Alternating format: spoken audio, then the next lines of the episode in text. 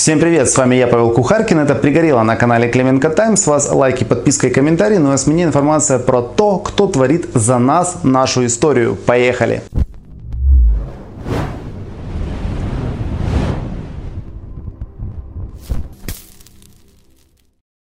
Начну с того, что ежедневно мы творим действительно нашу историю. Каждое наше действие, выбор влияет на определенную череду событий. И вот мы дожили до того момента, когда от Украины на Оскар выдвинут фильм про то, как Донбасс стал выжженной землей. Этот шедевр артхаусного кино Украины – фильм «Атлантида». И это картина о событиях 2025 года, когда боевые действия на Донбассе уже закончились, Украина вернула территорию, но Донбасс стал непригоден к жизни. Там еще будет любовная линия, и авторы и комитет, который выдвинул этот фильм на Оскар, считают, что действительно могут получить статуэтку за этот шедевр. Ну а, собственно, трейлер. Через войну вы отримали совсем непридатную для жития территорию.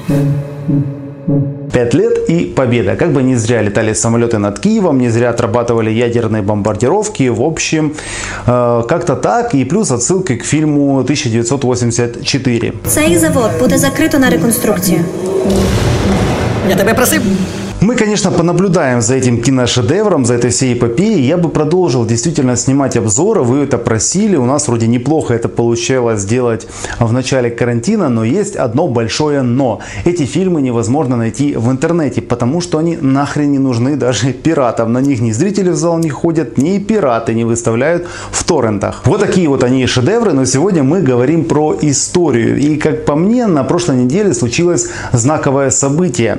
А, Институт национальной памяти, во главе которого уже как бы человек Зеленского отстояли все-таки честь дивизии СС Галичина. И об этом сразу же сообщил а, Ветрович в своем фейсбуке. Ссылкой на украинскую правду, где он сообщил о том, что символика дивизии СС Галичина не является нацистской. И вот, собственно, статья украинской правды, которая говорит о том, что символика дивизии СС Галичина не является нацистской. Вообще вдумайтесь, как может может сочетаться СС и ненацистское в одном как бы предложении, но об этом детально во всем рассказал Глеб.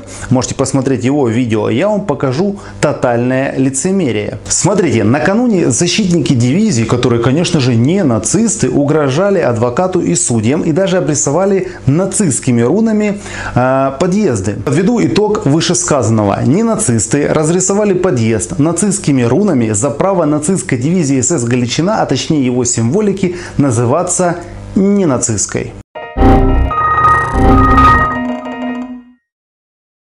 И как бы харкая всем в лицо, появляется фотография, как 94-ю годовщину ветерана СС Галичина отмечают какие-то люди в форме третьего, э, третьего рейха вообще ни разу не нацистская форма. Это выставил у себя Эдуард Долинский, и у него на стене мне еще понравилось интересное видео.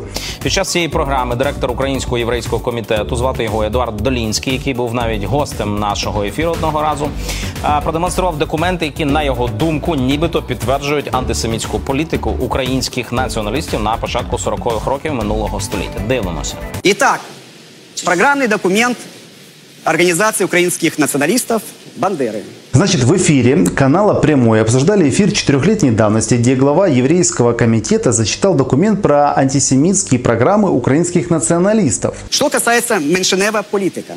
Политика в отношении национальных меньшин, з которым Можна назву документа і дату? Національні меншини поділяються на приязні нам себто членів досі поневолених народів. І Б. Ворожі нам москалі, поляки і жиди. Перші мають однакові права з українцями, а от то, що касається других, жидів ізолювати, поусувати з урядів, щоб унити до саботажу, тим більше москалів і поляків. Та як історик я вважаю, що документ можна використовувати тільки в контексті часу, місця, хто видав. Отже, було протестовано документ. Документ автентичний. Я не ставлю його під сумнів.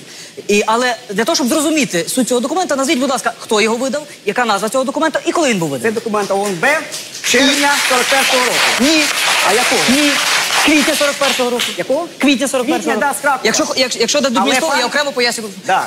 суть цього документу. Я хочу зауважити, що зараз відбувається. Змішування справжніх документів, прив'язаних до конкретного часу, з документами, які, очевидно, могли бути сфальшовані. І, власне, оця напівправда, напівбрехня.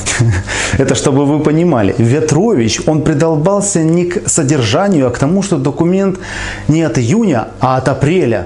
Он не скрывает, что это аутентичный как бы э, манифест, но он может быть также и сфальсифицирован. Но это все манипуляция. Ну, це типові звинувачення, які звучать з вуст російської пропаганди. Тут вони бачите озвучені громадянином України Едуардом Долінським, який, на жаль, за останні роки власне перетворився в один з рупорів російської пропаганди. І те, до чого він дається, ну це звичайні маніпуляції, висмикування якихось е, окремих е, фрагментів е, з документів. Тобто в його мові є все і трошки правди, е, б- відверта брехня, напівправда, і все це густо замішано на емоціях. І власне на цьому він намагається якось заробити свій авторитет. Ну, А вот то, что все, что имеет к СССР, они приравняли и сделали черным, тотальным, кровавым, это, конечно же, не манипуляция. То есть частично правда, частично полуправда, а где-то, конечно, и брехня. И вот эту кашу, которую замутил Ветрович с дивизией СС, мне вот интересно, он сможет объяснить это фото, что это, мать его, такое, еще раз. Но Ветрович и компания проводят такую политику, и мы к ней уже давно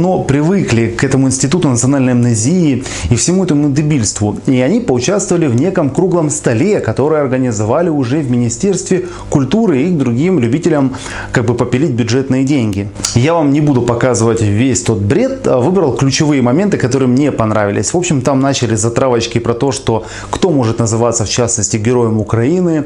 Это может быть не украинец, например. Как бы дико это слышать в 21 веке, но дай бог. Потом, конечно же, пришли к чему-то более важному. Вот о чем заявлял еще один представитель Института национальной амнезии. Вот он считает следующее.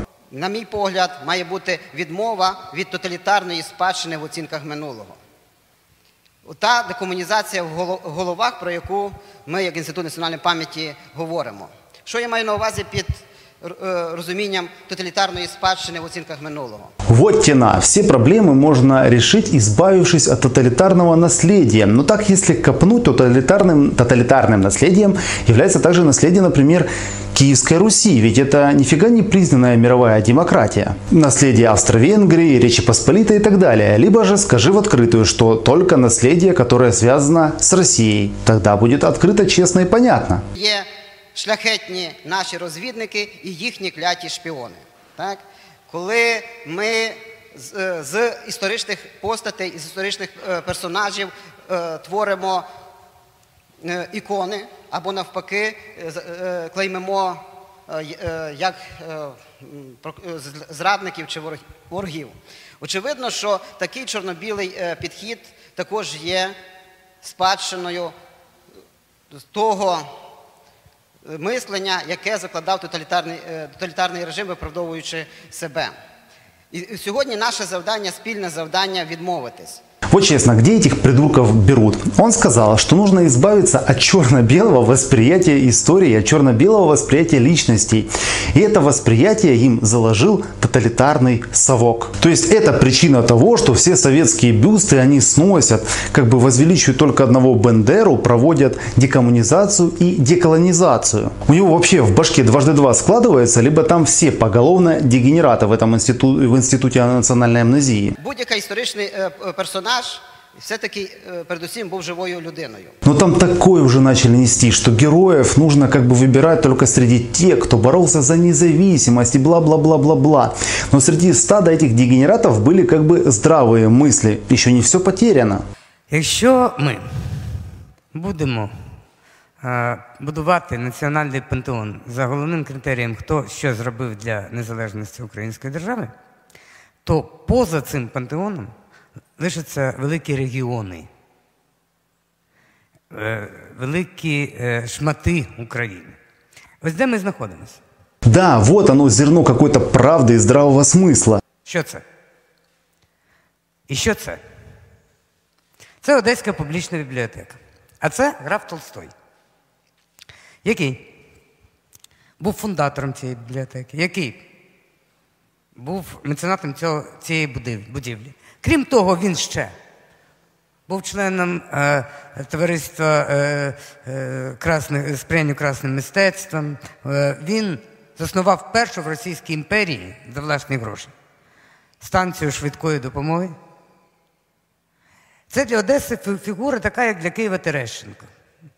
Ба навіть більше. Вот правда, это отличный пример, как и сотни других воевавших поэтов, э, архитекторов и многих других, кто творил, создавал, воевал и многое другое. Причем в разных веках и не только борясь за независимость. Но они почему-то все ушли на свалку истории благодаря таким вот Ветровичам Институтам национальных амнезий. Я вас избавил от прослушивания двухчасовых маразмов, но радует одно, что есть здравые мысли среди этих людей. Правда, их очень мало. И пока круглые столы э, собираются, то уже как бы задан и без них вектор развития, и приоритет является это выиграть суд и обелить дивизию СС Галичина.